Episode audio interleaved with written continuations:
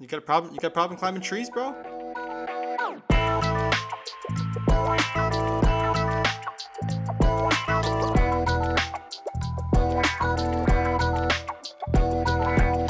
Hello and welcome to another episode of the Clever Kids podcast. It's a weekly podcast where three brothers talk about uh, and take deep dives into popular culture topics that you may or may not care about. My name is Tyler. I am your host, and as always, I am joined by my co-hosts and brothers, Brian What's up, guys? and Jeffrey. How are you guys doing today?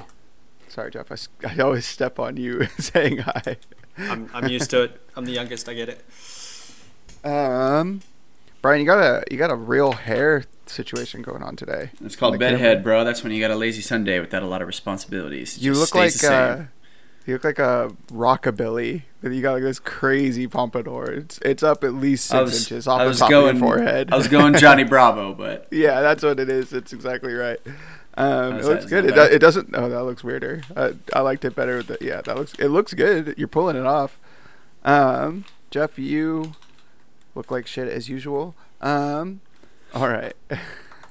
no. No, I think It's- so. it's not- if I'm you gonna- don't laugh, it just sounds mean. it's to everyone. 2021, man. The bullying's. you We're gonna- just, we're I'm gonna not jump- gonna laugh. We're gonna jump right where we left off in the last episode. Tyler, we were talking about your love for My Little Pony. That's right. I do have that tattoo of Princess Sparkleshine. Confirmed. Yeah, Princess, what confirmed. is that actually a name of the show? I have no idea. I don't believe you. That's totally the name, isn't There There is one that's like a Princess something Sparkle, Twi- Twilight Sparkle. I don't know, something like that. I, I watched this whole documentary about brownies, like during lockdown, and uh, I gotta be honest, it's one of the weirdest things. It, there's no, they all talk about how it's not sexual, but there's no way these guys aren't. Bronies, is that a different one? I don't know. Bro- bronies is. Bro- are men, full-grown men, adult males that watch My Little Pony and like are, are obsessed with it, collect it, and There's a documentary about full-grown men who watch My Little Pony. Yes. and yeah, love it. it was The- about sort of how it actually wasn't a documentary. It was this one. I, I guess I, I called it a documentary, hoping we would just pass over it. but uh, it's this girl. Is she's a pop culture journalist. So it's it's it's not a documentary. It's literally a girl talking in front of her her laptop. She does research into these So things. it's a She's YouTube journalist. video. yes, yeah, but she's a journalist who basically has been like a part of the My Little Col- Pony culture. Um, she like did like a My Little Pony fan film or fan videos that like became like canonized and or something. I don't really I don't remember, but it's basically her. She did a deep dive into brony culture and kind of like talking about how it popped up, where it came from, uh, what it ended up doing to My Little Pony, uh, how it had some positives but quickly turned negative and toxic. Um, and it's about like 45 minutes, I think, but it was really, really, really interesting. Uh, I recommend it if you are interested. There are documentaries which I have watched about it because. All right, I'm gonna. I didn't want to do this, but I'm going to. I have this weird fascination with people who are into things that like I could just not wrap my head around being into, like furries. Furries is one of those things I'm just like so endlessly fascinated by them. Like no judgment towards them or anything like that. It's just so out of the realm of something that I would be into that I just find it extremely fascinating. Like I just I, I have to know more about I- it. I was at- and the the brony thing is that is on that same. I uh, was at dinner wavelength. one night with my parents, our parents, and uh, some family friends, and uh, down the street was a convention center, and they were having FurryCon. Wait, in San Jose? yeah, I was Yeah. I wasn't gonna dox, but yeah, um, You're not naming anybody. Sure. You just say, oh, dox yourself because you were in a city with like Oh. four million people in it. All five people that went I to that convention are now at high risk of being Yeah, identified. uh, no, but no, throughout dude, the throughout the entire thing dinner, is huge. throughout the entire dinner, hundreds of people were walking, like parking at a parking garage nearby, and uh, walking by, and they're fully furnished furry outfits, like yeah, and- dude, so crazy. and It's- like after like the 30th person finally the one of the family friends turned and was just like what is going on? And and mom was like do you know? And I was like, I do, but I don't. I don't know if I want to talk Just, about it. just trying to eat my dinner. I don't really want to explain how I know what this is. Yeah, I, I have to. I have to watch this Brony thing now. That just blows my mind. I don't I'll understand. find the I I'll find the link um, when you are talking for, later. for the record, I fully support people being themselves and doing what they want to do. So this is not a criticism. I'm just saying I don't personally understand, and I'm looking to learn more. That's so it. the Be yourself, documentary even if I you like watched. My Little Pony and have a tattoo on your ass. so the the documentary I watched a few years ago was called Bronies, uh, the colon the extremely unexpected adult fans of My Little Pony. Yeah, I found It- it. I'm gonna go look it up later. So that isn't very good. I didn't think that that was as good. It seems like there's Um, other ones that have come out since. Right. So I really think that this one girl, I'll have to look for it, but I'll I'll wait until I'm not the one talking. Um. So anyway, this week we're not talking about bronies or My Little Pony or furries for that matter. Although there is, just to be clear, there is like a huge crossover in those two like walks of life. You know, like a lot of furries are also a part of the My Little Pony community, which was part of the reason that I found myself watching that video.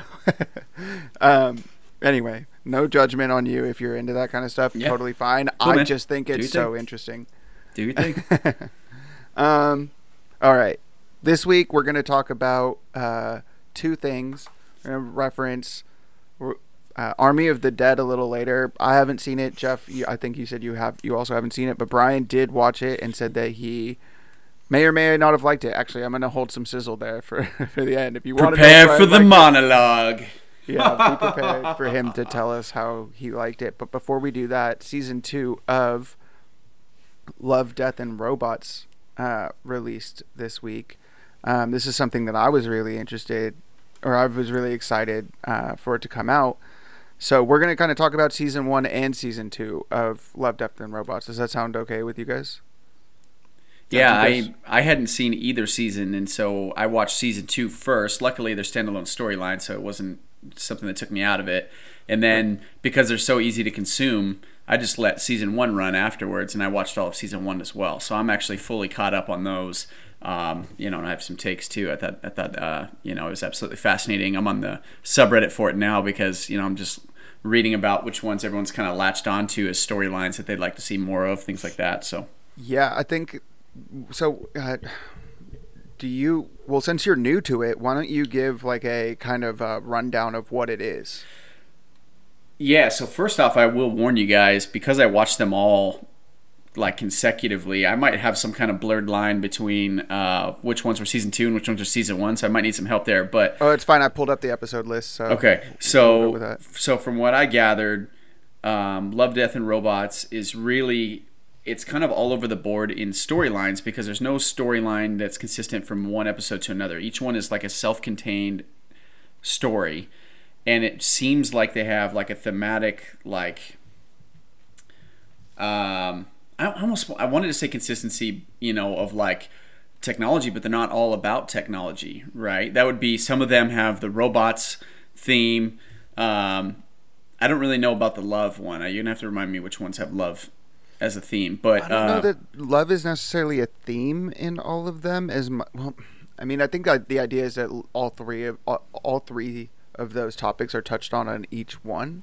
But like the idea of love versus like lust is kind of interesting there. Yeah, I didn't catch like, so much love, but um, definitely technology, and then definitely uh, death, and, and I would also throw out nudity. There's a lot of nudity in these episodes, man. They- Season one, they are is, obsessed was like with nudity. softcore porn. I, I was like, I was like, wow! I bet the next episode finds a way to have some nudity, and then there's just a chick running away from a guy, butt ass naked through the streets, and I'm like, okay. And then whole there's a- episode. yeah, and then there's there's another episode where there's this dead giant human, and he's butt ass naked, and then there's like a whole like five minute section of it where they're talking about his giant dong, like it's like a, a Gulliver's Travels or whatever, yeah, and he's just like they have his like his dong on on display at a museum. I, I was like, what the is going So- on with the, the nudity theme? So to pull us back on track here. Sorry, Love- sorry. Yeah, so it's self-contained quick. stories. Yeah, so it's it's love it's it's if you've ever heard of Heavy Metal was a magazine. Um, it was like a comic book or like comic strip magazine with like short comic book stories uh, with different artists and different writers in each like little section of the page. It was sort of like a Reader's Digest, but for sci-fi, fantasy, uh, comic strips. Really cool magazine. Um, they made a movie out of it in the '80s. That's just like a series of short stories that were all animated by different animation houses. Um, that was really cool. And David Fincher and Tim Miller. Tim Miller is the guy who did the first Deadpool. Um, they got together and bought the rights to heavy metal and they were going to reboot it as a series and that's what this is. This is the reboot of the heavy metal movie slash magazine in a tv series format.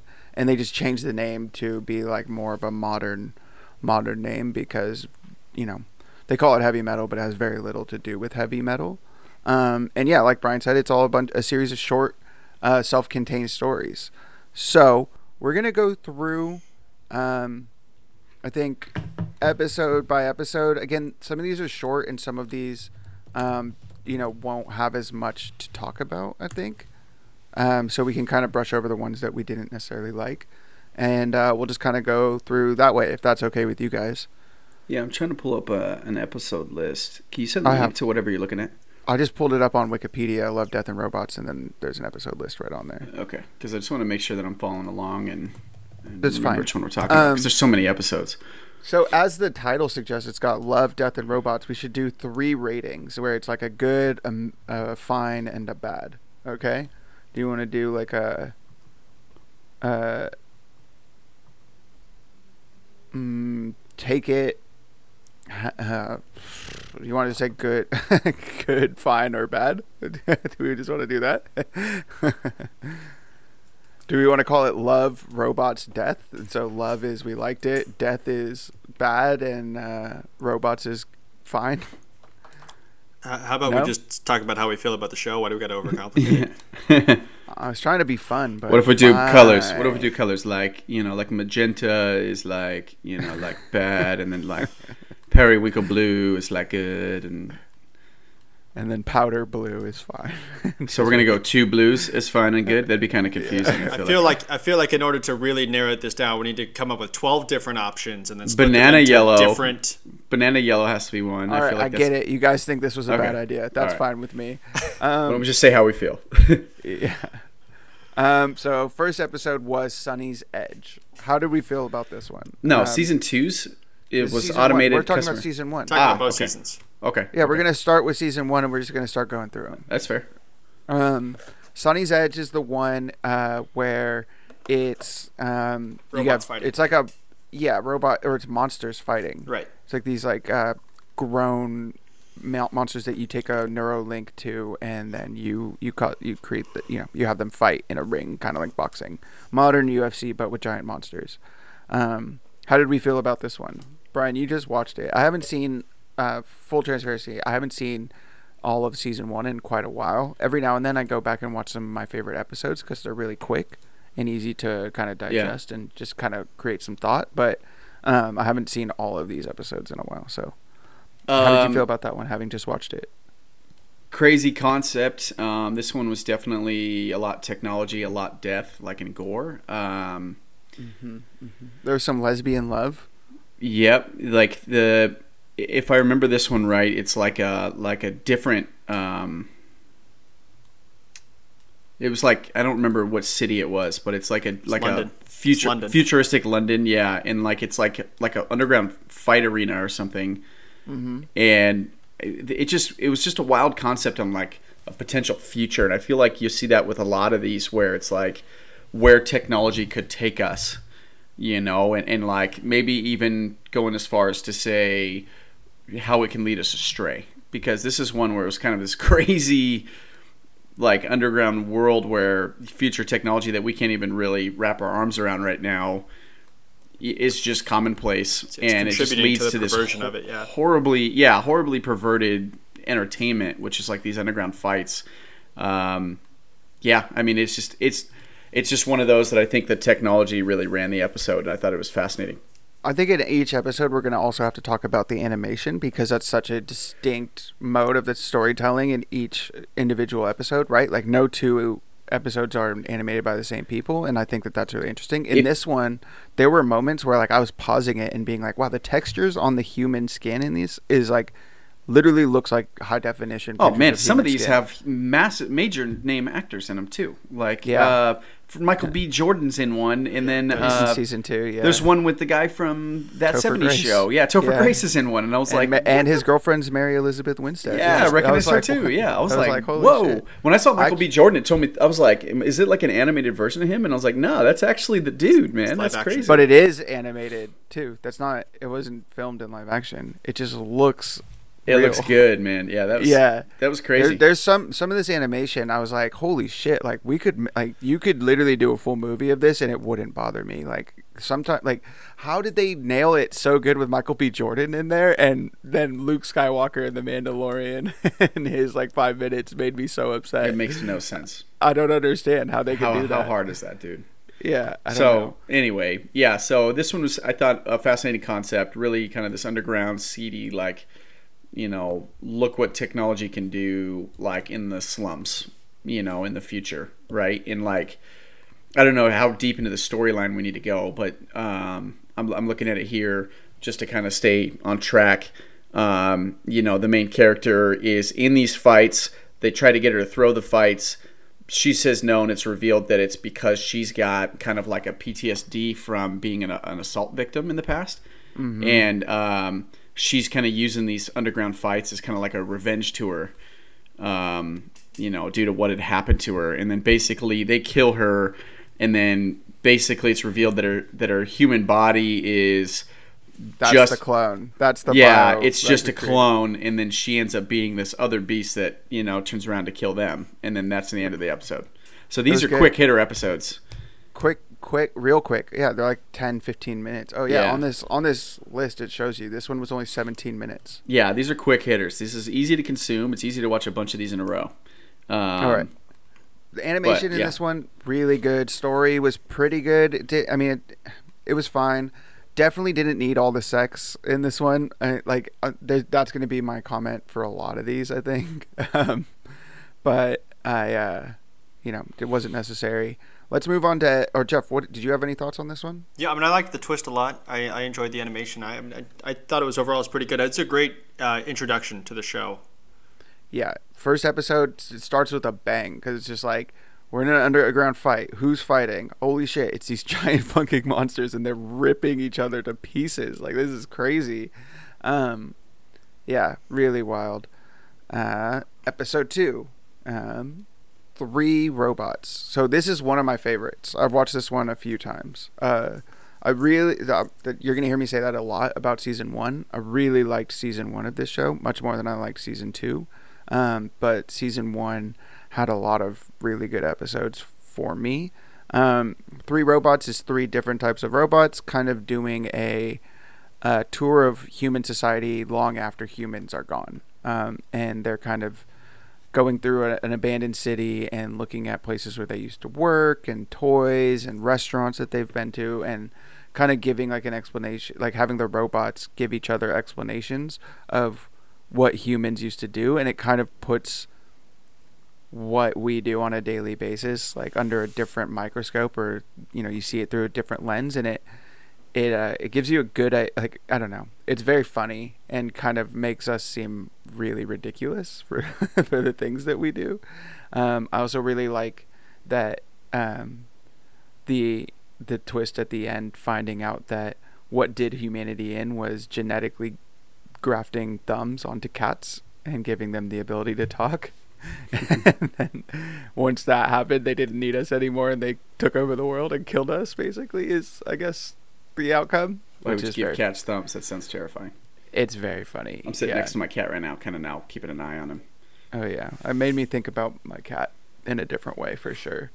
Um, animation on this one is just it's really cartoony, um, but I think that as far as an episode goes, um, it, it's one of the funnier ones that like doesn't have like very heavy stakes or heavy drama or anything like that. It's sort of just just sort of I don't know comedic. Um, I don't know. How do you guys feel about that one? Did you like that one at all? Yeah, I mean it's entertaining. Definitely, was uh, definitely uh, like you said, peaceful, um, entertaining. I, I like I, the the ending of the show, of the episode is is kind of questioned. Like, are the cats then identifying the robots as their new? Like, cause they, they start demanding pets at the end of the episode. They're like, oh yeah, you can pet us now, and then still like cats start coming out of the woodwork. So it's like, I don't know, are the robots the next thing to be de- destroyed by the cats? I Maybe, yeah. I think the idea is that cats are evil, which I thought was very funny. or that they need slaves, yeah. petting, petting slaves. Yeah. Yeah, I, I thought it was good. I mean, I don't have too many takes on it. It wasn't one of the ones that I liked the best, but uh, I thought it was a good episode and definitely intriguing when they're like they're going on this tour of this failed civilization and it's us. Yeah. You know, and I was I just like like, that. man, that's fascinating. There's another there's another one later on that kind of does something like Tuck similar. Uh, is it the yogurt one? Yeah, yeah, That it's one. the yogurt one. That one's entertaining, but we'll get there. Yeah. Um, Um, Next one. right, number three. This was Jeff. I'm gonna let you do this one. This Sure. is the witness. This is the one with the loop that you were. You Yeah. really liked it. I mean, the, the concept, this one's short. It's about a guy, uh, and he starts off with him in the middle of murdering someone, and he's like frantically trying to uh, murder this person, and then he looks up and he sees the person that he's already murdered. Uh, or no, he sees someone that looks identical to the person that he's just killed that has witnessed his murder. Uh, from an apartment across fr- the street. from an apartment across the street. And he starts frantically trying to chase them to, either, to just figure out what the heck's going on. Chases it. It's like a young girl who's like a, a sex dancer for entertainment, kind of like a stripper. Um, chases her to her place of work. Um, and, and ends up tracking her down as she continues running. They run through the streets, and finally he, he corners her. Uh, she finds a gun and tries to defend herself. They fight over the gun, and he kills her. And then no, looks she up. kills she Oh. kills him. Oh, she kills him. Oh, I haven't Yeah, seen this and episode then- in a while. Yeah, and then and then she looks up, and there's an identical version of him looking at her from an apartment across the street. And that's that's the loop is that they just keep killing each other over and over. Yeah. And, and really uh, weird, crazy concept. The graphics were fucking sick on this one. I think, dude. So strange. Like Yeah. so. Like it makes you uncomfortable, but also like, yeah, it was so weird. crazy good detail. Like, Yeah, I, cool. I. Um, the weird sex like house that they go to is like really strange. The I only question being I had what is one- happening? I know these. I know these storylines weren't too fleshed out, so I guess picking too many holes in them is kind of dumb. But at the same time, the one thing I was like, was like, hold on, you just witnessed a murder. You know this guy is chasing you. You run to your work to get help, and then when they yell at you, you just start doing your job. you just start working, like as if you like you don't have a murderer chasing you. Like I don't understand why she just started working. like that that Yeah. that part was making me laugh, but I think they were trying to you know slip in their nudity. so so maybe. they found it. that one that there's a she's naked like the whole episode. So Yeah, a lot of nudity in this one. Um, really strange. Um, cool concept though. If they could have, you know, it just makes you want to know more. Like a lot of these makes you want to know more. Yeah, for sure. Like a lot of them give you a little of like, taste of a of a universe, and you're like, what the, and then it's done, and you don't get it again. And it's like, Yeah. God, I just want to know more, man. Like the one with the spiders that Jeff hated. Yeah, that one. Uh. I'm excited to take to get under that one. yeah. So Uh, let's keep going. Number four, Suits. This is the one where there are. This is this might be my favorite one to be honest with you. I really liked this one too. I'm glad that I'm glad that you said that because I don't think anyone else really talks about this one, but I thought it was really fun. Um, Awesome. Basically, Awesome concept. yeah. Explain it, Brian. Uh, it starts on a farm uh, with just kind of a simple couple, and like they're kind of winding down their evening, and they have like this. That It's it's showing like little like snippets of technology around their farm, whereas normally you'd assume a farm to not have a whole lot of modern tech. They've got this like crazy futuristic technology, especially around their like perimeter.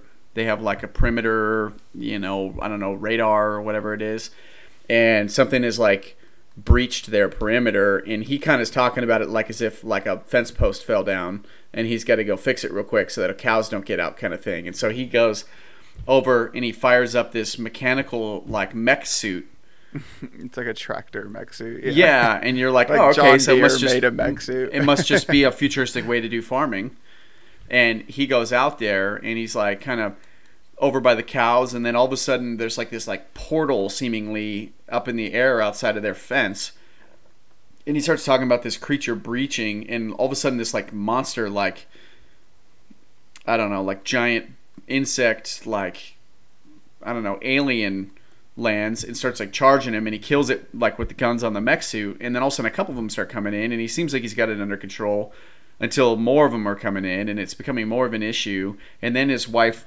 Who's still watching the perimeter from back at the farm lets him know that there's other breaches going on, and all of a sudden other farmers start getting involved in trying to like hold the perimeter of this like community of farms with their mech suits and they're, they're pretty cool characters you know they it, very quick character building but very enjoyable just their personalities like the old woman that's just ripping a cigar the whole time and like the other guy's like a super simpleton farmer that you know had pimped out his suit and it was just like super had super cool features and and the three of them are like the only three they're like kind of the last line defense as it's not just a small perimeter be- breach that they've seemingly dealt with regularly it's like a massive alien creature invasion of their farms.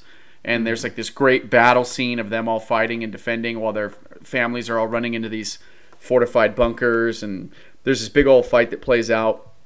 Basically um, one of them lays down his life. And um, at the end of the episode, the main character, the main farmer guy that started it all, um, you know, goes back to his wife, and then it kind of pans out to end the episode, um, where it reveals that they're not on Earth, which is what you initially assume when you see see that they're farmers. Uh, they're actually on just some other planet where these aliens like are in, like infesting or like all over the planet, and humans are living in biodomes you know, in these like farming communities and the biodomes, they have to like protect them from the outside right. aliens. And so it's like this constant thing that they're dealing with. It's just kind of they, crazy concept. They colonized an alien planet and are fighting back the indigenous population.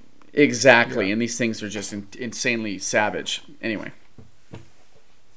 Yeah, yeah, I thought it was good. I thought the the um, animation is fun. It, animation's fun, like, but it's not like anything crazy. Like some of the other ones seemed revolutionary almost, and this one it, they was kind of more straightforward. But yeah, you know, this totally one fit. felt the animation style felt almost like a like a uh, like the opening scene to like an old like Age of Empires or something like that. You know what sure. I mean? Or like Clash of Clans or something. Like it's kind of blocky, cartoony animation, but the mech suit stuff is really cool. All the action and like movement is really clean. Um, the action choreography is really good. Um, did you like that one, Jeff? Yeah, I like that one a lot. Uh, super entertaining. Uh, I, I don't have anything to add beyond what you guys covered, though. All right, let's move on to the next one here. Uh, number five, Sucker of Souls. I don't have a lot to say about this one. Um, it's sort of like a archaeologist archaeology situation, and they're running from vampires. I think isn't that right? I honestly don't even Brian? remember this episode at all. Uh, yeah, this isn't, isn't this the one where they uh, dig up they're, Dracula? Is that what it was? Is Dracula? I don't remember if it was Dracula. Yeah, oh, yeah, yeah, it is. It is Dracula. Right. Yeah, yeah Dracula. so so th- this one, I think the the um, animation is similar to the last one. It's a little bit more just straight cart like flat cartoonish. Um, they didn't really play with like the 3D look of some of the others, but basically they dig up Dracula and um, a doctor, like a like a scientist and a mercenary that they've hired. Um, sorry if you can hear my dog barking in the background. Um, they are fleeing from Dracula, and it turns out that he's like like he's gonna kill him because he's this ultra powerful being, and then it turns out he's like afraid of cats, and there's like this this whole thing where they're like trying to get the cats to like stick around, and then he ends up getting them without the cats, and they let off like a grenade that kills them or something, um, and that's how the episode ends. But it's just kind of a crazy one, but very similar in graphics where it's or in uh, special effects where it's. Uh, you know, nothing crazier than just your normal anime. Yeah, that's fine. Um, Good story though, fun story. Yeah, it was fun, but it, it wasn't one of the ones that stuck with me. Um, now, speaking of ones that stuck with me, when the yogurt took over was another one that I really, really liked. It's one of the shortest ones so far, six minutes. It's one um, of the um, better ones. It's so it's because when you first see it, you're like yogurt, like what? Like what the fuck is? But then, right but now? then, it, you know, it's just I don't know. Like a lot happens, and it's more about human folly than.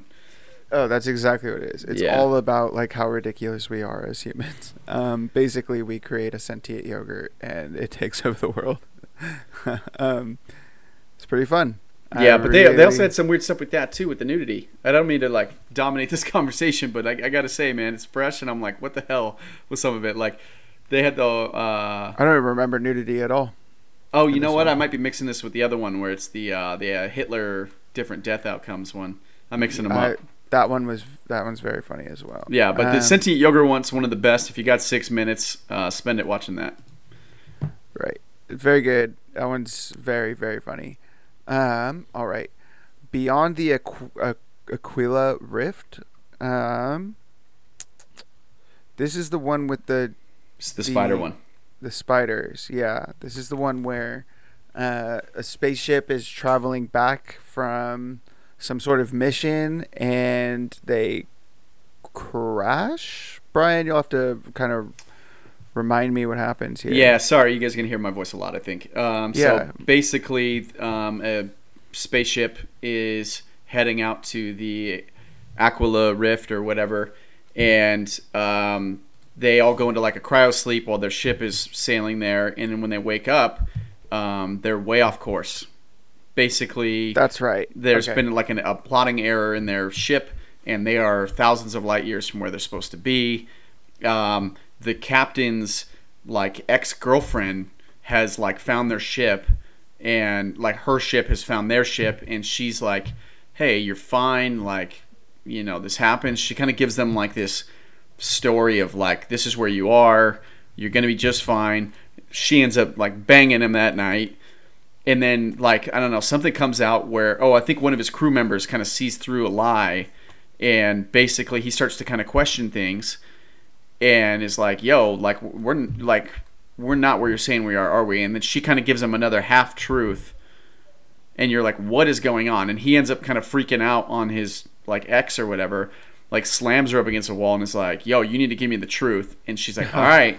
Dude, All this right. pullback and reveal is Oh my up. gosh. It's And, like- so crazy. and it turns out that basically um, they've landed in like this i don't know like this part of like, like this, this- pocket of space where it's Where- ran by like these space spiders or space arachnid creatures and they've like basically taken over his ship and like basically have like imprisoned these people in their own minds and they're just i don't know what their goal is they're just kind of I, I got the idea that they were like sort of like empathy vampires almost. Like they are there to like ease your passing for the rest of your life. Like they feed off of your emotions and your connection to them as and also keep you alive because when he wakes up from it isn't he like a really old man who's like basically like a almost a living skeleton?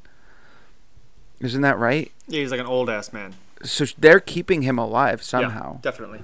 Um, but I think that they're like feeding off of it in in a way.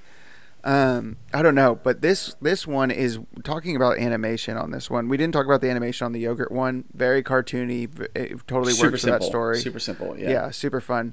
Um, for this one, this is uh, there were moments I paused it.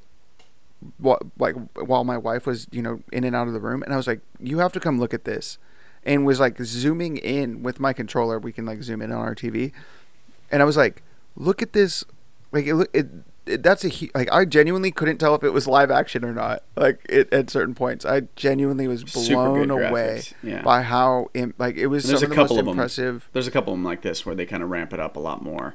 So crazy But basically, what happens is he's woken up to this reality. Like they've been kind of keeping him in a simulation, these spiders or whatever, and he's woken up to this reality that they're like caught in this like space web, and they're like basically rotting away, but being kept alive by these spiders. And then basically, the next thing he knows, he's back in the simulation with his this revelation kind of wiped from his mind, Yep. and and his old flame is greeting him again Starts over. and it's like it's basically a loop. He's like trapped in the like this like it's very clear that this like spider being is not trying to kill him that they're that they care about him and his crew and they want them to stay and and accept the simulation for some reason. I don't know if it's because they're feeding on him or what the deal is but it's all kinds of fucked up Yeah, I also really like the the relativity of time situation going on in this one, um, where they wake up from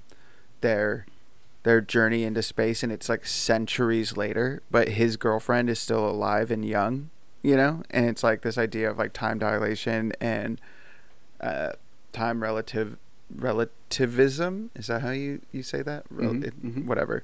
Um, and like you know, they're both like, oh yeah, it's been centuries since we were born, but really we're only like thirty five or whatever. Yeah, I really liked that one. Um, it's good, but otherwise, that one is just one I just feel like. I mean, we spoiled the twist. If we probably should. I might have to edit a spoiler warning into the beginning of this because we did not say that, and we're literally spoiling all of them. Um, and we're gonna spoil the rest of them too, so We just be prepared for that. I mean, we're like 40 minutes into this episode, and or no, I guess we're not. We did talk for like 15 minutes before we started, but um, we do also have a lot more content to cover. We might want to speed it up and not give. Yeah, why don't we just pick ones that are more highlights than just going through each one? How's that? Let's skip ahead here. Okay, well, which one? I mean, Brian, you're the one that watched them more recently. Why don't you jump into the, the next ones? Okay, um, let's see. So that one I thought was worth talking about. The yogurt one would have jumped out too. Uh, let's see. Good hunting. They talk about the shapeshifter. Yeah, I don't think one's that fine. one's. Yeah, it's fine. Uh, the dump. Let's see. Uh, that's the one where there was the dog. Oh the yeah, the, Like, the dump wait dog. meet my dog. It's that like one's pretty cool, and the, the graphics on that one, are, the, the visuals on that one were pretty good too. Uh, basically, the guy lives in a dump, and um, the dump has like this monster that's developed from the trash, and he like at first talks about it like as if it's this beast that he's been dealing with, and then he reveals that it's actually something that he's like learned how to harness and like train, and it's now his like pet, and he loves it. like he lives amongst the trash, and it's pretty good graphics on that one. I'd say that one's worth checking out for sure. Um, Uh, shapeshifters, the werewolf fight. Very cool. The dog soldiers one, yeah, that, that was It was really okay. cool.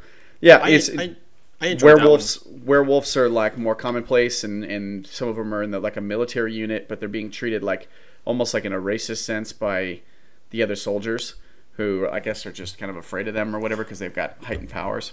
Yeah, and then sure. and then basically, uh, you know, the main character, you know, dog soldier, kind of proves himself by hunting down some like terrorist werewolves and killing them in a badass fight at the end. Super brutal fight. Yeah. super Um. I very didn't entertaining on that love that one. Uh, Yeah, I, I, I thought I thought it was entertaining, um, and I thought the graphics were or this. uh, What do I say? Special effects, graphics, visuals, Animation. Animation Say was good on that one.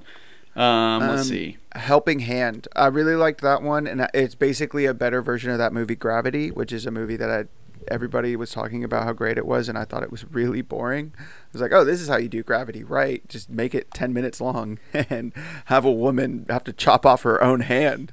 I- I'm way into that. Yeah. that's Bas- crazy. basically, the astronaut gets hit by some space debris and gets knocked away from her ship. And as she's kind of floating slowly through space, she realizes the only way to save herself is to expose an arm, let it freeze and kind of like solidify. And then she breaks the arm off and then throws it away from her so that her body is propelled back towards the ship. And that's the whole story, basically. It's she so super crazy. super quick, but super crazy because you watch the whole thing of her ripping her arm off and Oh, and it looks good, like animation wise. Great animation. awesome animation. Looked like a real human. Yeah, Super really crazy. crazy.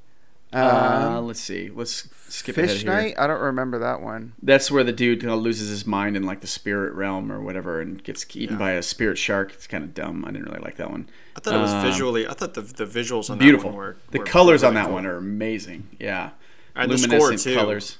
I remember the score being really impressive as well. Uh, Um, Lucky yeah. Thirteen was something about like a spaceship that chose her. She's like a bad pilot. Who, Yep. No, well, she was a new pilot. She was a, a black woman, and I think it was kind of implying that due to her like minority female status, that she was kind of getting like the shittiest equipment and wasn't really getting the prime missions and blah blah blah. They end up giving her this unlucky ship that. Um, it basically had gone into two missions, and on both missions, the ship had survived, but the entire crew had died. And they had managed to salvage the ship both times, but people were seeing it as super unlucky. And she spoke well of the ship, and it shows each time that she speaks nicely of the ship in front of it. All of a sudden, it um, you get to see her through the view of the camera on the ship, or like the security cameras, and it kind of like implies that the ship is paying attention, which I thought was really cool. And because she's treating it with respect, um, she goes through like 10 successful missions. Nobody dies on their ship. Like the ship does like stuff to help her. Like it's almost like herbie the love bug. And uh, it, it's just really cool. And then right at the end she gets into this huge firefight and goes to self-destruct the ship and like runs away while the creature like the bad guys are like surrounding the ship. And it doesn't go off when it it was scheduled to like 10 seconds after she initiated it. It seemingly waits until the creatures get closer to it and then explodes. It's almost like the ship withheld its own explosion to maximize the damage to save her. Pretty cool concept. Um, the, i thought the special or the animation on this one was really really good. Um, Yeah, it is good. I'm pretty uh, sure you know really cool. I'm, I'm pretty sure the concept of this uh, book, uh, this show, this episode, s- inspired my favorite author Brandon Sanderson to write a book because there's a book called Skyward, which is about a young girl in a in a fleet academy that ends up finding an, a sentient alien ship and bonding with it, and becoming like a, a pilot. Um, That's interesting. it's to- Um, totally herbie the love bug Yeah, it is. I mean, it, I think maybe it's Skyward. I'm with you, Jeff, for once.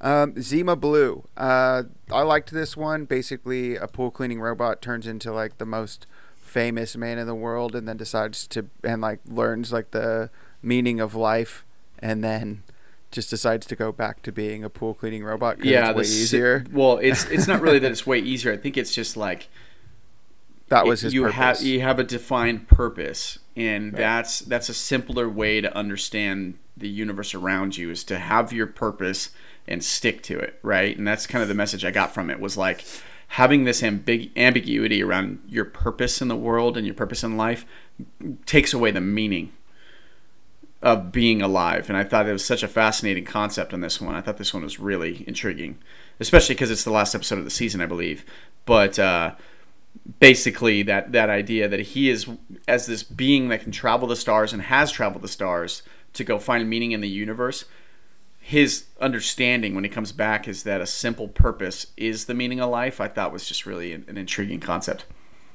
Mm-hmm. Yeah, I thought that I liked it too. Um, next we got uh, Blind Spot. Which oh so maybe it was- isn't the last one of the season No, there's a few more here. okay okay confused Um, Blind Spot is the one where uh, the cyborgs are robbing a train. Uh, I don't really remember that one super well, but I think the animation. I remember thinking the animation was pretty good on that one, but I'm okay with passing it, passing past it, blah, going past it. Um, the Secret War. Soldiers hunt demons in I- the Siberian forests. I do want to talk about the Ice Age, which was the Topher Yeah. Grace episode. Isn't that the last episode of the season? Uh, I thought it was. No, I don't know. Maybe if you want to talk about it Uh, after, we can. No, uh, let's talk about that one. Um, Ice Age was one of my favorite episodes. Uh, it's one of the other ones that I've gone back and rewatched several times. I thought it was really good. Um, Jeff, why don't you explain it? Sure. So the concept is Topher Grace and his girlfriend uh, get a new fridge, and uh, as they go to plug they it in, They get a new apartment, oh, is it? That, is that what it is? right? And then they, that it's their the fridge is super old. They, they yeah. find they find an antique refrigerator, right? And uh, they go to get ice, and they realize that there's like this little preserved, like uh, I think it was a woolly mammoth uh, inside in of it. the ice cube.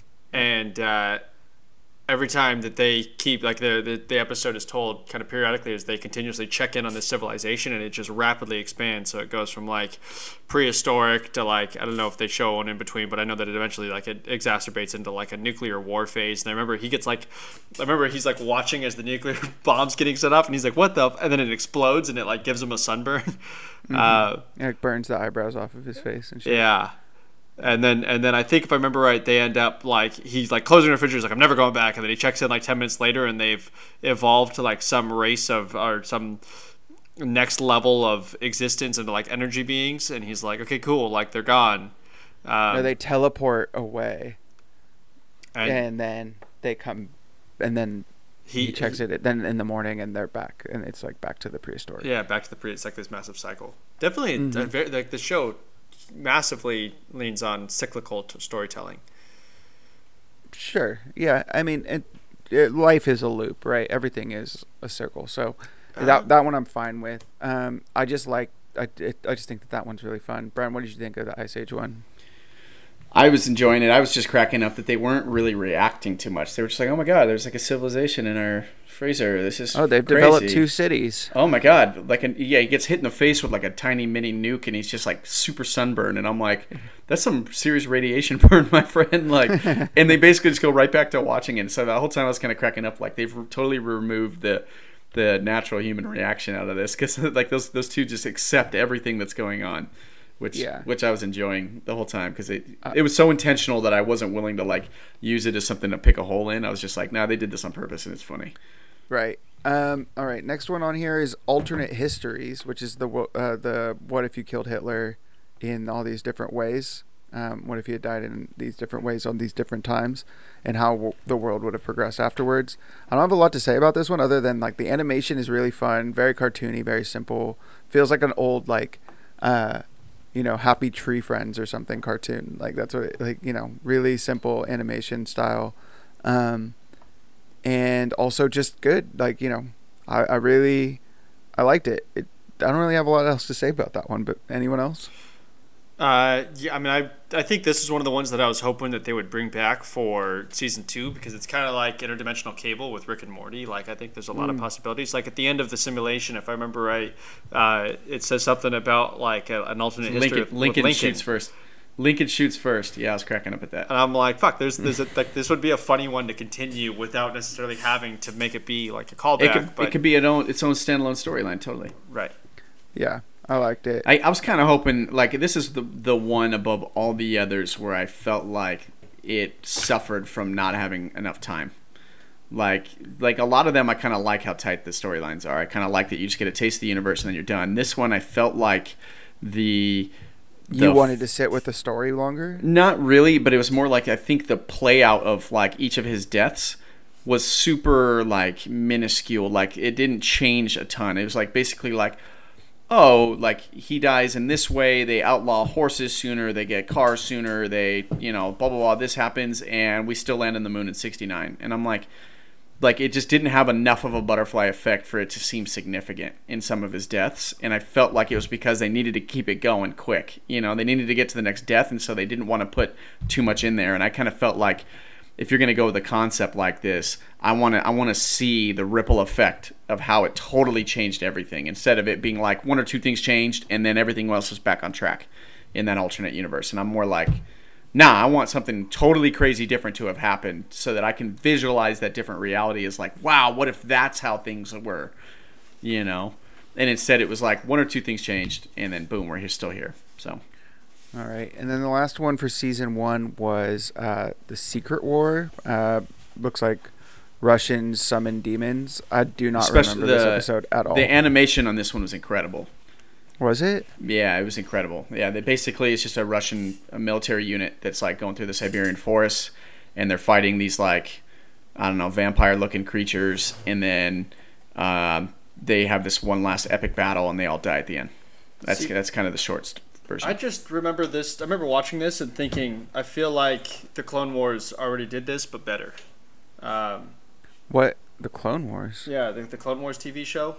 Uh, I, mean, I know the TV show you're talking about. I just don't remember. There's there's a season where it's the 501st marching through like an alien planet, and it's like their long slog as they're being directed by the spider that ends up being uh, the, the spider general that's working for the Republic, but turns out to actually be working for the Sith because he's got these. I don't know. I'm not going to go into the Clone Wars, but I remember that season being this kind of like brutal march uh, conquest season. I think it's like season four. Um, and, and watching this show and be like, fuck, I'd rather just watch the Clone Wars because I think they did it better. Um, All right. I just pulled up a clip. I do remember this one. It is it is sort of just a video game cutscene. That's what it felt like for me. I think that's probably why I didn't oh, totally, didn't latch onto it that much. totally. Um. All right. So overall, season one. What was your favorite episode of it, Brian? Uh, the one on the farm, I think. The suits. Okay. Jeff. Suits, what about you? yeah. Um, I'd probably still have to say the whatever the the loop one was. What was it? The witness. Witness. Yeah. I think mine's either Ice Age or Three Robots. Ice Age is Um, pretty entertaining for sure. I really like that one. I've watched Ice Age and the Three Robots like five times each. Um, same with the yogurt one. I, I like that one, but it's kind of too short. All right, season two starts with a bang here. Automated customer service. W- some of the weirdest animation that's been in this series so far. The character design of that main character of the old lady was so upsetting and so strange. But it was totally on purpose. Her eyes were like way up her face, like so high up on her face and like her hair, like the skin textures were all fucked up too. They were like really realistic and like it made her like it was look bizarre. grotesque. It was bizarre choices, but it was entertaining. Yeah, oh, it was such a fun episode. Uh, I really loved the the automated uh, The service, machine. yeah. It's just being like, please don't. If, if you've done this, then it's entered instant kill mode. Or Yeah. Throw And a blanket on kill- it and then go press the off button or whatever. I was like, oh Yeah, my exactly. god, no way. yeah, so Yeah. basically, um, an old lady's uh, vacuum cleaner, her like Roomba of the future, uh, gets turned into like it flips into like an instant kill mode, and then it spends the rest of the episode trying to kill her.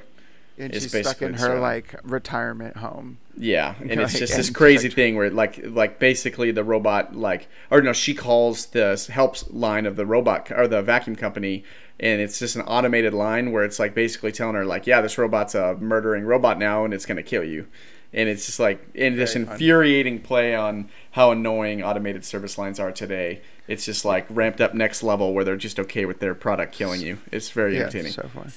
Um, really good. Jeff, you got anything to say? Yeah, I loved it. I mean, definitely a lot of themes reminded me totally of like um, the the Will Smith uh, automated robot movie. I forgot what it's called. Uh, I, Robot.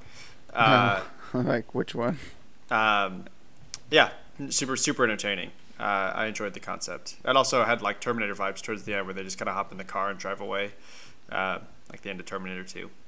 Yeah, that I like that too. It's exactly like the end of Terminator Two. Honestly, it's like the end of Terminator One. It's the same thing. She just hops in a car and drives away. Um, Jeff, do you have the episode list up there with you? Yeah. Why don't you introduce the rest of season two? I feel like I like we're like moving on without getting your input. I think that that'll help if you're the Sure. one. Uh, yeah, so season two, uh, episode two, uh, is ice.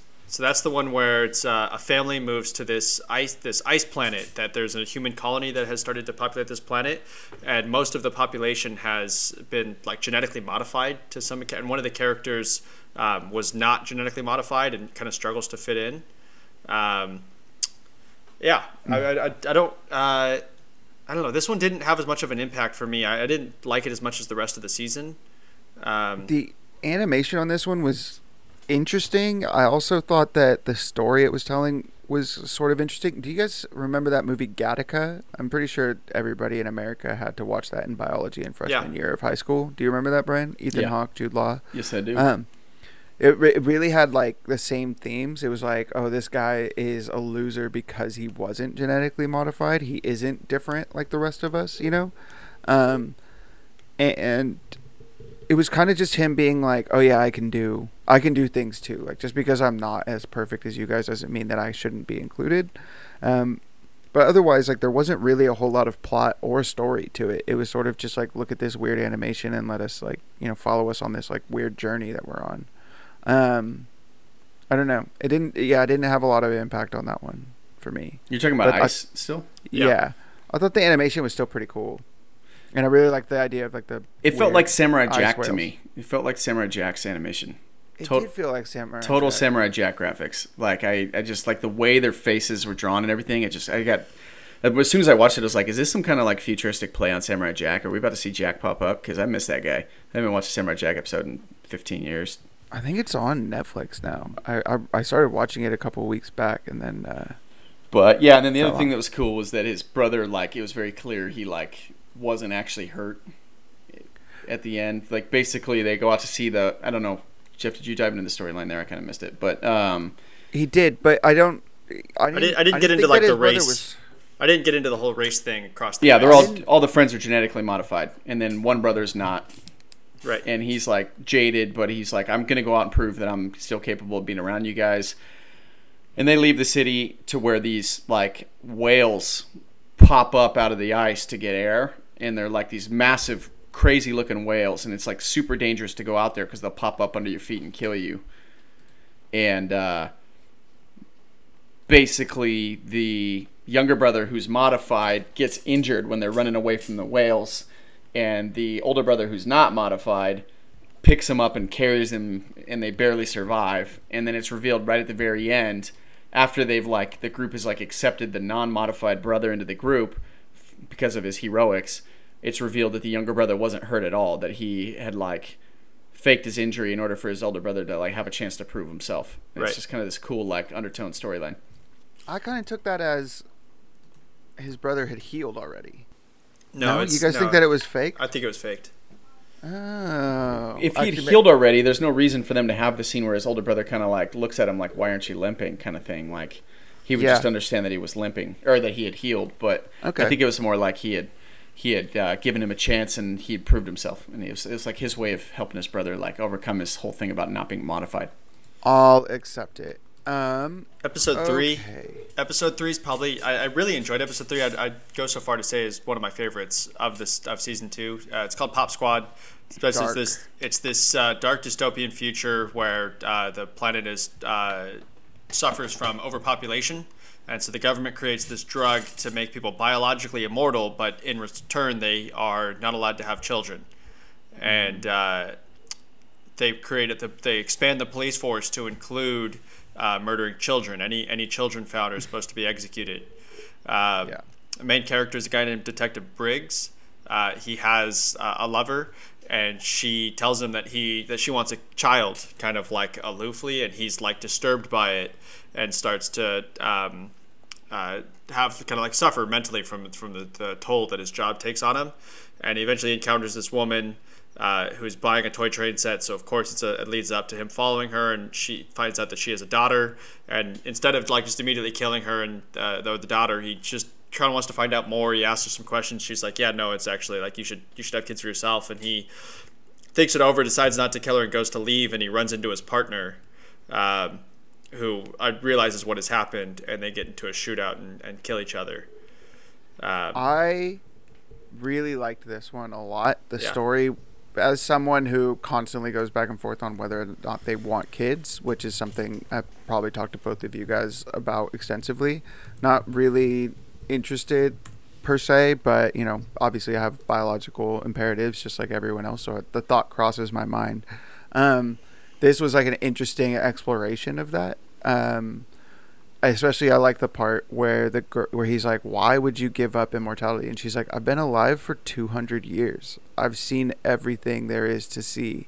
But when I look through her look at her eyes as she sees things for the first time, it's like seeing things again. Like and I was like, "Oh, that's sweet and it's interesting." You know what I mean? Like and also just the boredom of immortality, you know what I mean? Without kids around, like must be so strange. Super cool concept on this one. Um, I'm gonna mesh this with another pop culture one. Have you guys seen the movie Equilibrium with uh, Christian Bale? of course. Are you joking?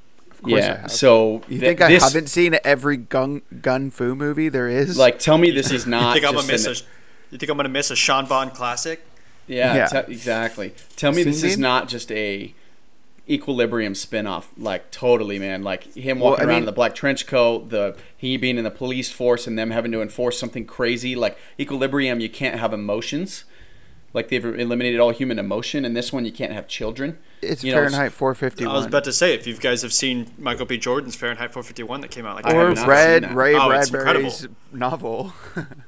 Well, I, I was going to tie it back into to Michael B. Jordan, who we're going to be talking about here in a little bit. But yeah, I mean, it's Michael Shannon too. I mean, the goddamn, I, want to watch the movie again. I've seen it twice.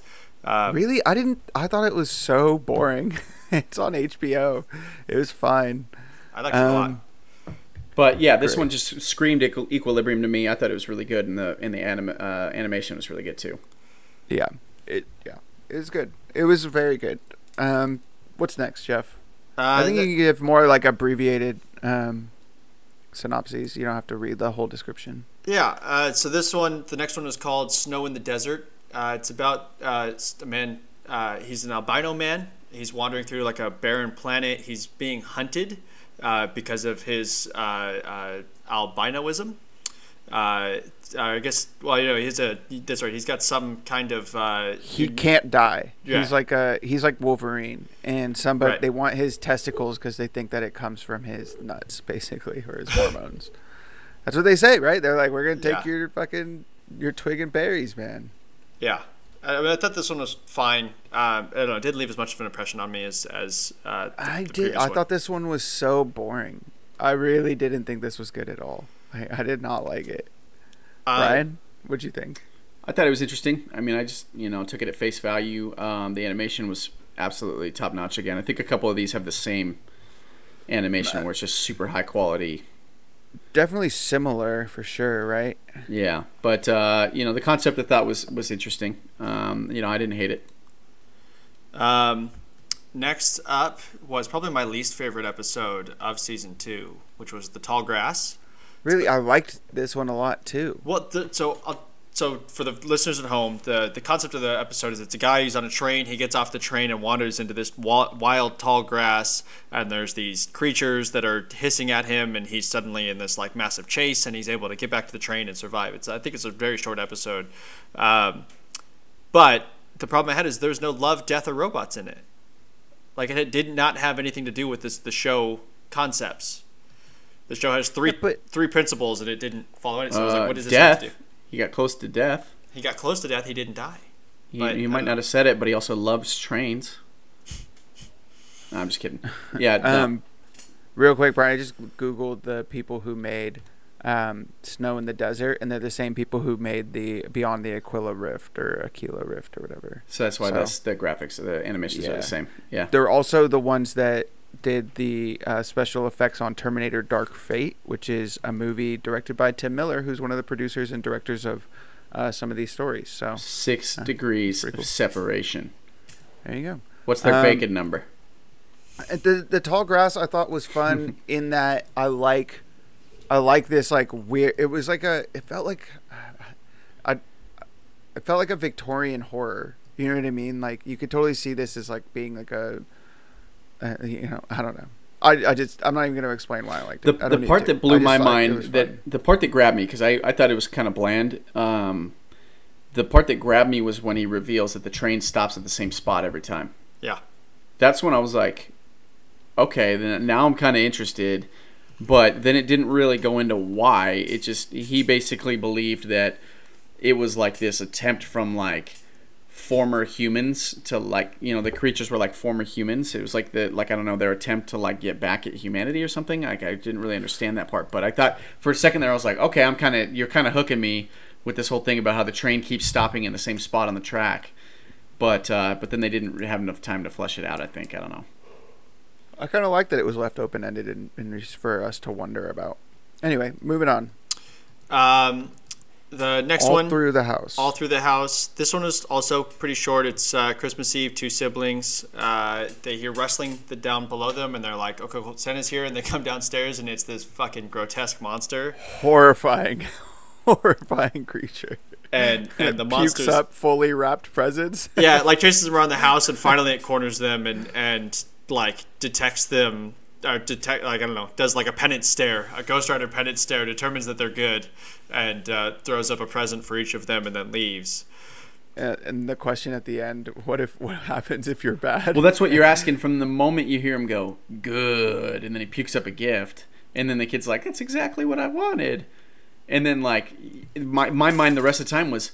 Are they going to show us what happens if somebody's bad? And then at the end, they just leave it with that question. And I was like, "Oh, you bastards! Like, how are you going to let me wonder? Like, that guy for sure eats kids." Yep. Yeah, I thought this one. I thought it was good, but yeah. Uh, Um, Next one. Uh, sorry, unless you had anything else to say there. No, uh, animation on that one was was fun. Um, that monster design was so fucked up and Creepy. weird and Creepy, creepy. bro. Oh man, Creepy. it got me. I was like, this is great. I really It was it was definitely up there with the space spider. Yeah. Next one is um, our boy Yeah. Michael B. Pro- probably the highlight of the season. Uh, Life Hutch. Uh, it's a pilot named Terrence. Uh, crash lands after a space battle, and uh, he locates this like shelter, and basically ends up getting into a fight with this uh, maintenance robot that's defending the facility that attacks it's anything that moves. malfunctioning. It's malfunctioning, and so it can only see things that are moving, And and, it- it's in attack mode instead Right. of in like help mode.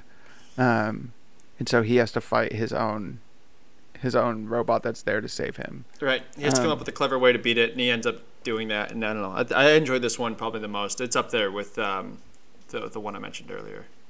Uh, Ice. they're they're all starting. No, the the Pop Squad. They're they're all starting to, to blend in together. Yeah. Um, we only had one more for this season, and that's the one that Brian talked about earlier. It's a drowned giant with a giant dick.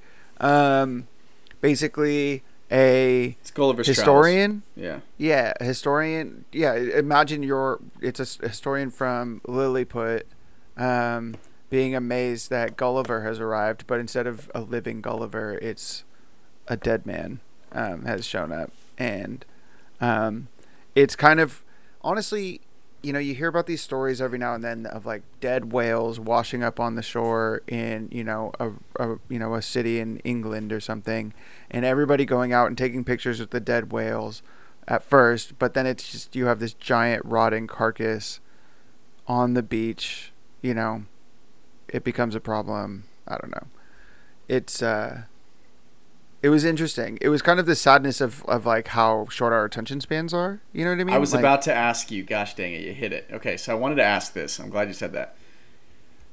I was wondering if, let's say it happens in real life. Let's just say tomorrow news breaks that on the California coast, a giant human's body washes up, a 40 foot tall human corpse washes up on shore. Do you think it would play out similarly to how this episode played out with the t- the attention span of the people because they all just Yeah. accept it and move on with their lives because there's no more information forthcoming. It's just this thing that happened and and they it's all just like holy shit. once they've accept came. once they've accepted it because there's no more information coming in they just continue to to serve like live their lives it just becomes a part of their life, and you know, to the point that, that there's like people But- tagging the Super body. Yeah, it's just not- cutting off parts yeah. of its body But and but shit, and it's like what, what? what is the desired out? What would you guys prefer the reality to be? You want i don't i don't think there is there to is a different answer no i don't think don't- there is I don't- it's more a commentary on how it really is in the world i mean it's the question of like when you see something like uh, you know i don't mean to get too dark here but like a mass shooting you know it's like oh my god that's horrible like and everyone's horrified and there's like this public outrage for about a day and then because it's you know there's no more information about it forthcoming we just go back to our lives And the fact of it is, life goes on. Like it's not like you know. You think I think about this all the time. Like when I'm having a bad day, and I'm just like, look at all these people just like not caring that I have a bad like that. My this has been such a shitty day. It's like, well, yeah, because the rest of the fucking world is still spinning and still like everybody else still has to go about their day. You know what I mean? I Like, still got bills to They pay, I don't care that you got eat, yelled yeah. at. Yeah, exactly. Like they don't. Yeah, whatever. Doesn't It's- matter. crazy. It's just like I, I watched it and I was just struck because I was like, how could they just accept that there's this giant being that they've got no answer for? And then I realized, you know what? This is probably exactly what would happen in the real world. Like, I mean, do you guys remember a couple or like a year ago about right about a year ago when the U the U.S. government declassified all those videos from the Air Force of like the, the UFOs, yeah. right? And like it blew up the internet, and then I haven't heard There's- anything. I there's I no more information. Am going back and googling that shit and like waiting for more information to come, and that's literally all there is. No one like there's nothing else. No one said anything new about those videos except for oh they're out. And no one knows what they are. Because you And cannot that's all we get, and so you can't just get, continue to get fresh information, so the story dies.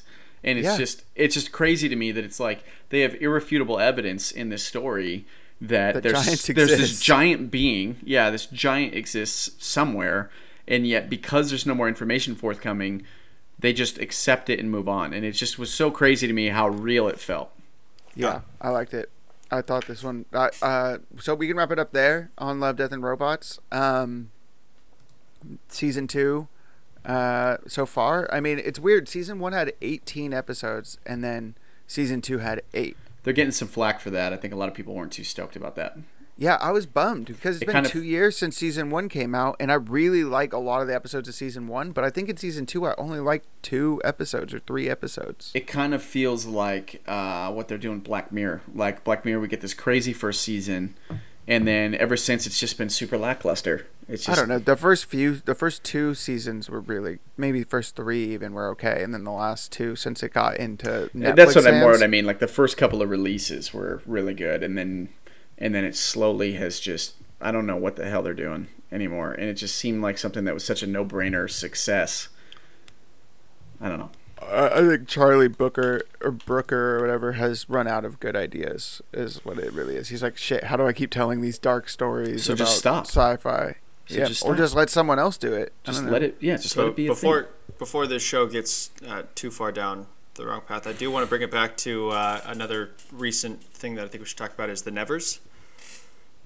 Wrapped up their well, uh, wait, we're not done with season two of this. Who I- said who has I the thought- first se- their thought we favorite episode? oh, I, I I said that my two favorites were Life Hutch and uh, Pop Squad. Brian. Uh, the one with the giant at the end, I think.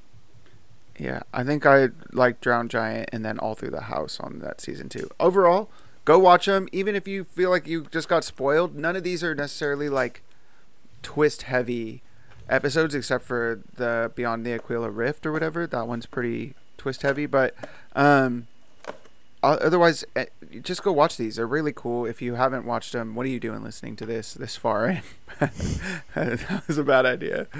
Um, Jeff, you and I can quickly talk about the Nevers. Yeah, just a Um, non-spoiler cover. I just I'm wanted gonna- to make sure that people. Do you want to say that as your recommendation? Yeah, uh, sure. I mean, I was gonna mention. I think I mentioned last week that it's wrapping up. So uh, Sure. Just let's just jump into it. What did you think of this of the season part one finale? I, I loved it. Um, the Really? huge. Oh yeah. Fully 100% disagree. Thought it like it turned me off of the whole series. I am not even joking. I was like, "This is stupid. I really am not enjoying this." It like ruined the whole series for me. I'll keep watching, but man, I really was bummed out by it. Uh, go ahead. what, Uh, I mean, what- like? I, I, I, I don't know if we want to continue with non-spoilers or if we want to jump into No, spoilers then full spoilers full spoilers for the nevers if you haven't watched episode one we've been talking about it for weeks so Sure. if you haven't watched it skip ahead or go watch it and then come back So yeah, so the concept of the Nevers is people wake up with powers in London, and what you uh, reveal, like I forget exactly what time period in London. It's like turn of the century, like late 1800s. victorian london yeah, Yeah, and uh, uh, you get this concept of this girl that runs like a boarding house for women that uh, have developed powers because society won't protect them, so she decides to. Um, and she has the ability to see the future, and she's got this kind of team of people that she uses to protect all the other women that develop powers.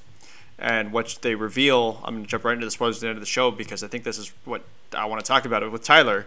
Um, in the season finale, spoilers, uh, is that she actually takes this comes from the future where this uh, advanced race of aliens comes from another dimension and works with human race on restoring the planet on doing all of these miracle technologies that restore the planet and fix all of their problems. And uh, a, uh, militant group rises up to kill all of them and successfully kills almost all of them except for one this woman soldier who is like on the kind of towards the edge of her or towards the end of her career in the military super jaded from all of the sacrifices that she's made and all of the um, you know, just the, heavy mental toll that comes from her position of being a soldier meets this kind of younger group of militants and uh, finds the last surviving alien and uh, goes through all the trouble of trying to. I guess she doesn't really trying to save it really, but there's one character that is super positive. The alien ends up trying to escape through a portal, and before he escapes, he takes this kind of grizzled soldier with her, and uh, at least her spirit, and brings her into the past with him, or with it. and then deposits her brain or her mind Yeah, or her, her- her consciousness, consciousness. into the body of a woman who committed suicide Right, who and and brought her back and so Right. um, now she gets to start over from the beginning of her life and um, or like you know the middle and now she's looking for the reason as to why she's put back in this victorian time. And the galanthe which is the alien is not explaining anything so she has to just like figure it out. Um, i thought that it was overly complicated. It was uh like taking us into the sci-fi like the the future and not explaining what the difference is between these world or these two warring factions where like at the end of the penultimate episode in season 5 or episode five, excuse me, they're talking about the Galanthe as if it's something that we should know what the fuck that is, without ever explaining what it was, and that was so frustrating to me through all of season five or episode five, and then to reveal it in season six in the way that they did, I just thought it was really dumb. It didn't stick the landing for me. I'm willing to give it, you know, a couple like you know because season the the first half of the season was so strong. I'm willing to keep up with it, but the second half just really fell flat for me. I mean, Um, I, for me, I, I know I already know what Tyler's exactly going to say once I say this, but for me, what I really enjoyed about the show was because of my experience with comics, it was fun to see these themes that I'm already familiar with played with. Like they take a Professor X type character who, you know, the main character, Mrs. True, is not Professor X. She's kind of like more like a Cyclops, like a field leader, whereas the person who's actually uh, in the wheelchair that is funding the whole operation is is really kind of trying to stop and kill the Githyanki, the Gil Yankee, Githyanki. I don't know. Um, Galanthe? Galanthe. Sorry, Get the Yankee is a race in D and D. Um, Galanthe. Uh, and whereas you know the the, the Mister the the Henry McCoy character, the inventor, uh, that actress uh, does a great job of of supporting being the second in command to uh, Mrs. True. Um, yeah, like the whole entire concept of them all getting their powers is basically just identical to the Inhumans. Um, and Yeah.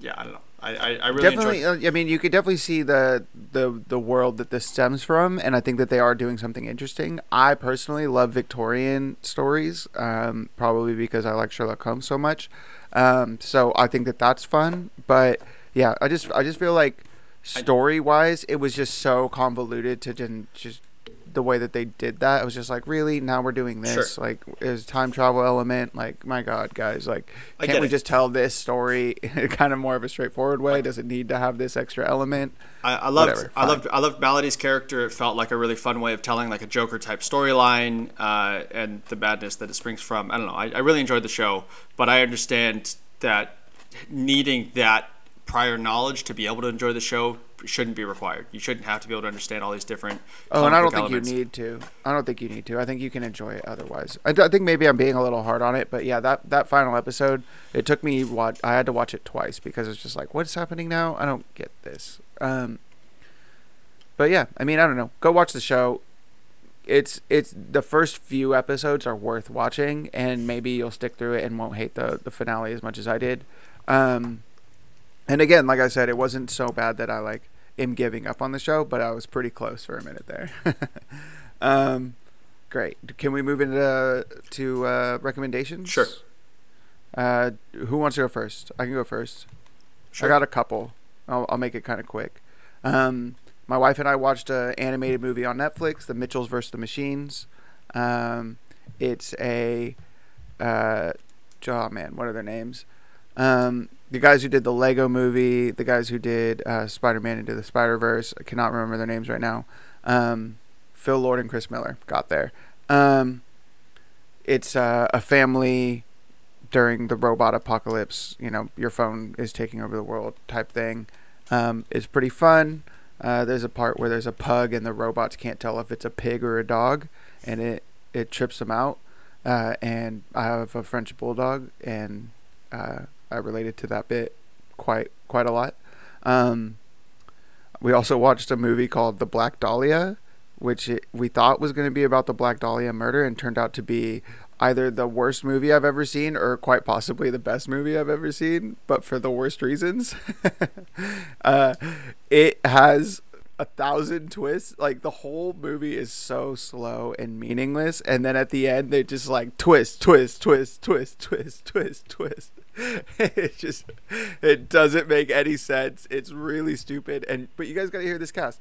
Got Aaron Eckhart, Josh Hartnett, Scarlett Johansson, Hilary Swank. It's directed by Brian De Palma, who directed the first Mission Impossible movie. Like, it's like it has such a huge pedigree and cast behind it that like it should have been good, and it was absolutely like I just like could not.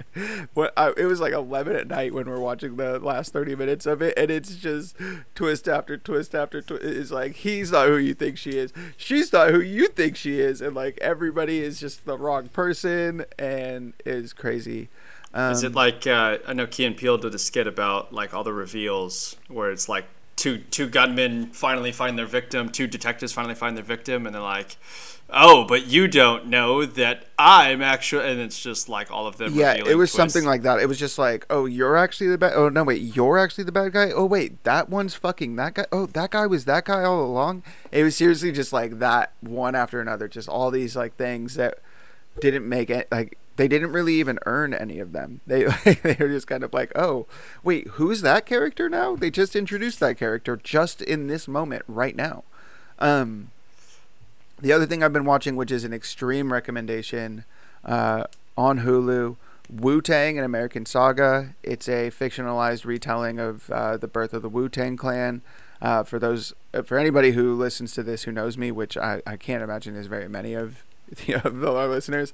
Um, Wu Tang Clan is a big deal for me. I really love uh, all of their albums. Every member, I have their individual albums on CD still.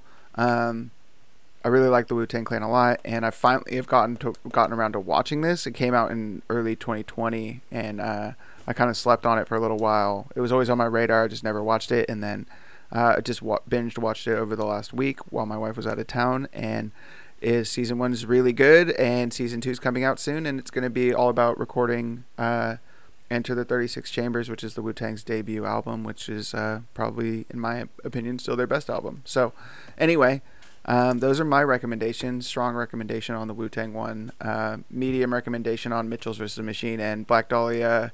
Probably don't watch it unless you're really into really bad movies like I am. Um, who's next? Brian? Jeff? Yeah, I'll go. I'll go next. Um, Brian. So as far as movies go, I watched Army of the Dead on Netflix. Um, I promised a non-spoiler take on it.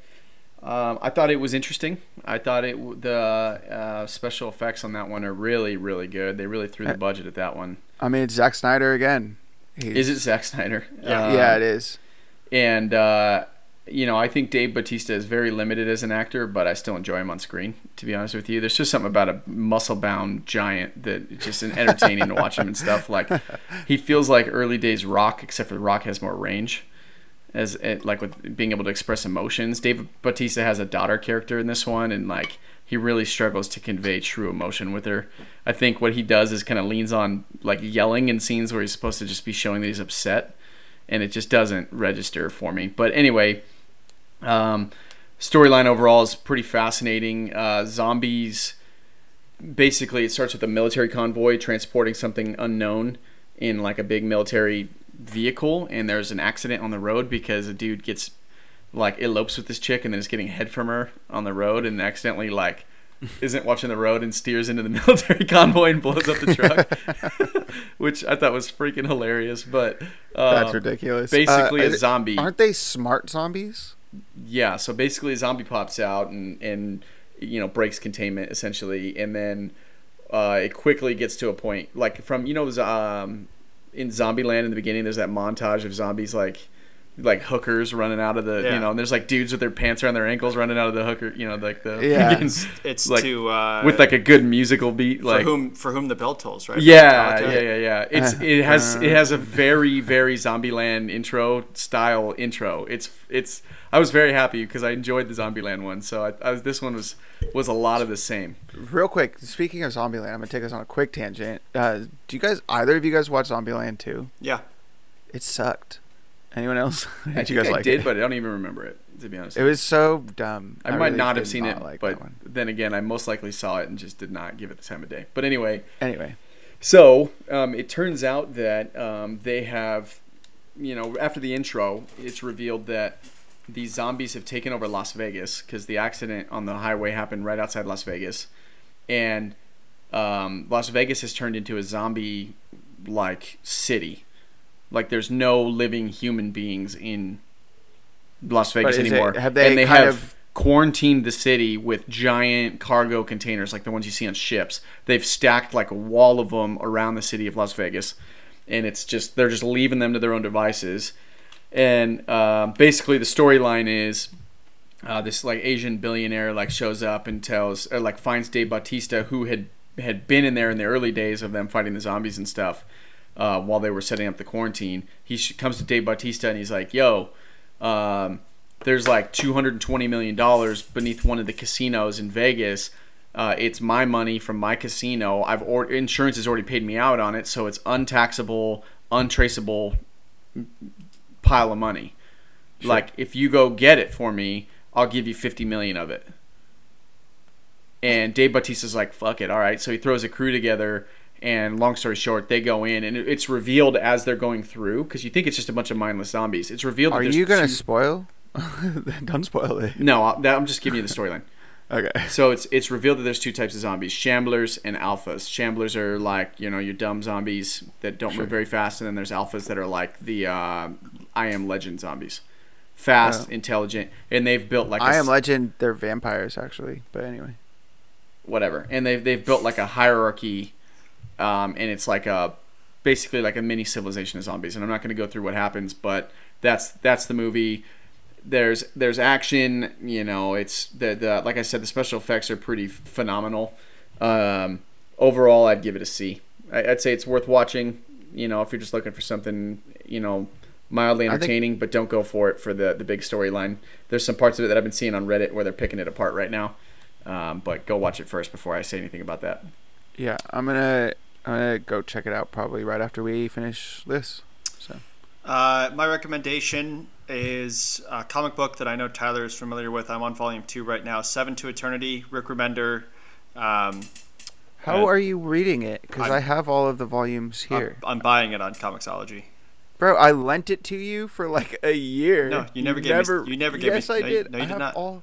You never gave me Seven to Eternity. I've given. I've read every single comic book that you've given me. So don't don't start this I shit. don't believe. Yeah, me too, at dude. all. I've You never also- let one just sit there and collect dust. Ty- Brian, stay out of this. Uh, Tyler, I want my I want my Avengers vs X Men back. I'm pretty sure you still have it. Anyway, I uh, do. I'm looking at it right now. I want to give it. I want to load it to a friend. Anyway, uh, Seven to Eternity is uh, a world. There's magic and non-magic people. The magic people are called Mosaks. Um, there's this guy. He works in this holy order of Mosaks. He's got a friend who has a specific ability. Each of the Mosaks have a different ability. I see that Tyler. Yes.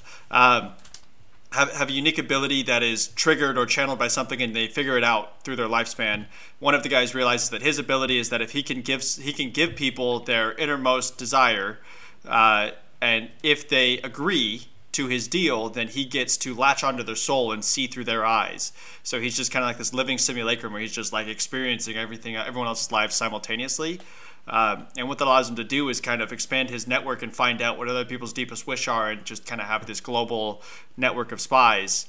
Um, and he uses that to leverage himself deep into society. By the time that his friend figures out what he's doing, he tries to confront him and realizes that it's too late and decides to go and live his life. And he gets turned on. Uh, the main character is about this this guy's friend. Um, and he uh, basically gets out, outcast from society for refusing uh, the, to hear the uh, the guy's offer. And so the story picks up with an old man living with his family out in the mountains, uh, and uh, basically the the Mud King, as they call him, comes to I don't know kill them or or force them to listen to his deal and accept their deals to, to integrate them into society and into his regime. Um, uh, and the I'm not going to spoil anything, but the, the very very strong themes of moral rigidity, meaning is it better to uh, die having lived your life to your morals and principles, or is it better to live having compromised what you've previously believed? Um, and it's this just massive debate. It's honestly, I, I know Tyler. This I'm curious how Tyler will react when I say this. It's it's Rick Remender's best writing. Uh, for me, like I, I I've read a. I've read a lot of Rick Remender's books on Tyler's recommendations, um, and I enjoy his writing. But this one, uh, it, at least personally for me, um, I enjoy moral philosophy and, and ethics, and, and it is hitting a lot of notes for me that I I love. Um, a lot of interesting powers, a lot of unique. Uh, the, the art style's fantastic. Um, it's Who good. is the? I'm trying to look at it on my in my bookshelf right now. Is it Jerome Opeña? Is he? Is Yeah. that the artist on it? Yeah, it? yeah, that's right. His art is absolutely incredible. I don't like. I follow him on Instagram. He and just I just look at his page all the time. I just think that he is so talented and so skilled uh, in his line work and like the detail, the level of detail that he's able to bring to like a, just like the character's face, like it's just it's so crazy to me. Um, absolutely beautiful. There's some huge um, panels in the the first volume where they're entering the Mud King city and they're like coming across like this desert and it like zooms out at, and like shows like there's like these giant creatures in the background and it's just it's absolutely incredible this fantasy world that he's developed he's created with his art style is just amazing. And unlike any sort of fantasy world that you've ever seen before you know what i mean? Like that that's the part that really blows my mind is you can see people who do like orcs and goblins and shit and like you know really standard shit. And this guy's just done something completely different. He's taken it in a whole other direction. And it's really interesting.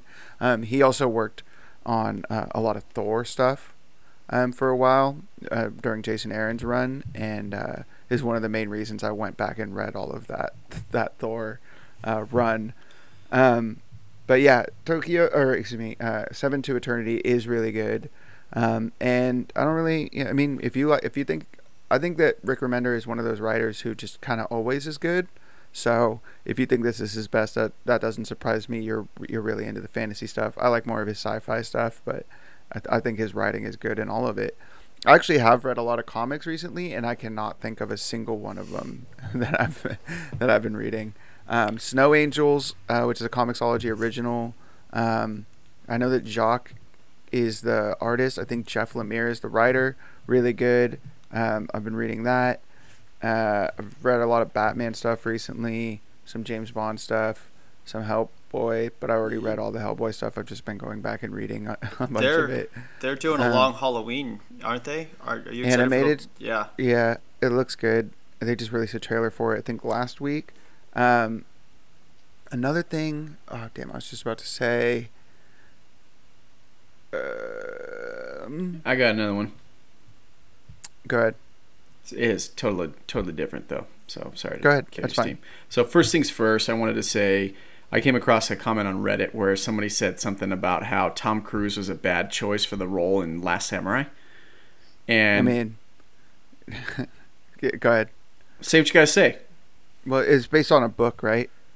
Oh, is it? I'm pretty sure it is. I didn't know that. Um, so it could be that he doesn't fit like the character maybe description. maybe that's just what like they're referring to. But I was he's like, a bad choice for Jack Reacher because he's five seven and Jack Reacher is supposed to be like six four or something like that. You know what I mean? oh, so well, he pops up he, screen, so whatever.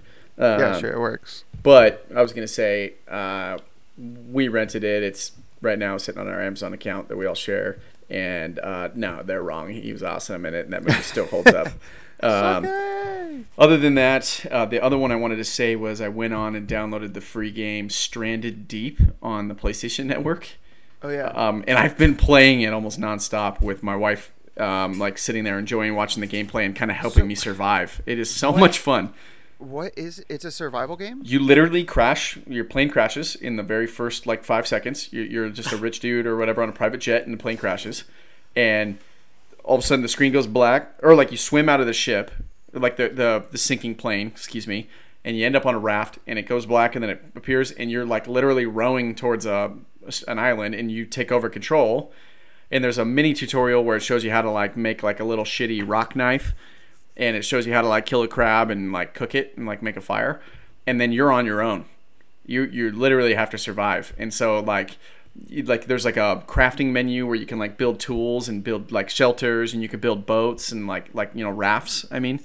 And then basically the game opens up because you're on this island but you start running out of resources. And you have a watch it's like a smart watch that can like check your vitals and it tells you like when you need water when you need food uh, when you need like uh, to eat Sure, like an aloe vera plant to like re-up your spf protection like it's Yeah, so it's a resource gathering survival. yeah, yeah, yeah. But basically, there's more to it because there's not only a way to like improve your living situation. So like I created a water still, which is like it catches water, and then you can like you know get water whenever it rains. Essentially, you don't have to and like or you can go harvest coconuts and like drink out of the coconuts, but you'll get sick if you drink too many. And there's like different ways to get food, obviously. Um, but long story short, um, there's also like um, like wrecked ships on some of the. You can go from island to island. By the way, there's like dozens and dozens of islands that you can like row to, and go find resources. Like basically, when you use up all the rocks on tools that are on your island, they don't come back. So you have to go and find another island that has more rocks in order to continue to like improve and, and improve your gameplay and your standing. So basically, there's also these wrecked ships that you can like like in the shallows around the islands, and you can like dive down to them and like collect man man re, like man made resources like a flare guns. I've got like a lantern now, and basically what I got to is this wrecked ship that's out like caught up on these shores, and it has a plane in it. And basically, the end goal is to collect plane parts from all the different wreckage sites around all the different islands to put the plane back together and fly off to civilization.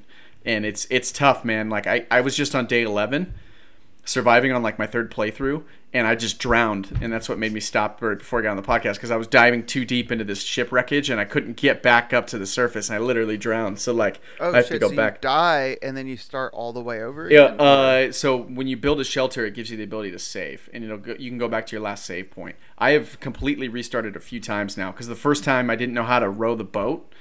I didn't know that you had to hold forward. I thought just rowing would be enough, so I was just drifting out to sea. So I jumped off my my lifeboat and swam to shore, and my lifeboat just went and it had a bunch of rations and resources in it that I needed.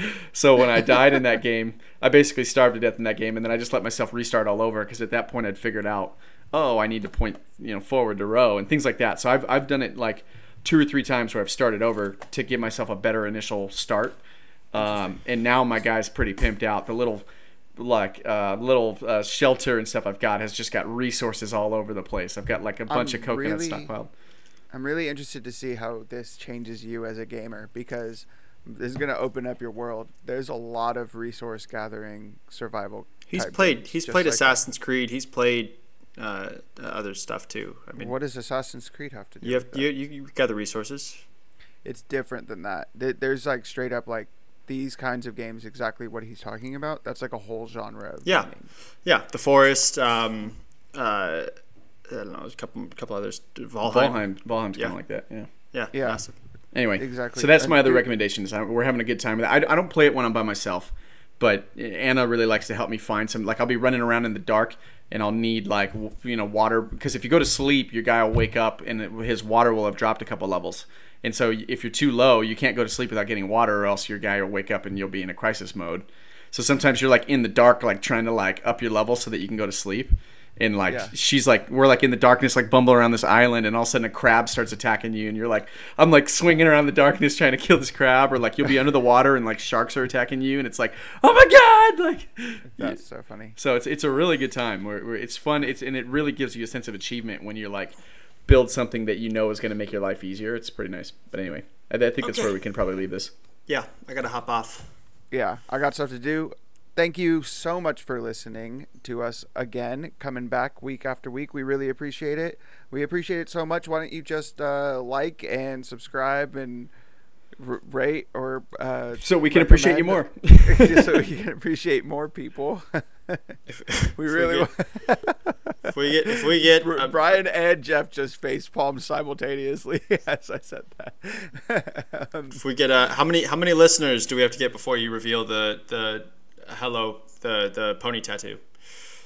My little pony tattoo. hello, hello, pony. hello, pony. The My Little Pony. I don't know. Um, I, jeez, I'll get a My Little Pony tattoo if we get up to like a hundred thousand listeners. Oh wow, that's low. I was thinking like a million. I think we could do hundred thousand people. So tell your friends. Dude, tell your friends. Yeah, get them up. I'll do one. I don't care. 100,000. Not on my butt, but I'll get one on my leg or something. No, no, no, no. We had a deal. We I had don't a want my wife to divorce me over this. deal is struck. um, all right. Uh, yeah. So recommend us to a friend. Also, get in touch with us. Let us know. Did you like Love, Death, and Robots? What's your favorite episode? Um, did you like Army of the Dead? Uh, you can reach us at Clever Kids Podcast on, uh, at gmail.com. And on Instagram, we are at Clever Kids Pod. Um, yeah. Thanks so much for listening. Bye, guys. Thanks, guys. Bye.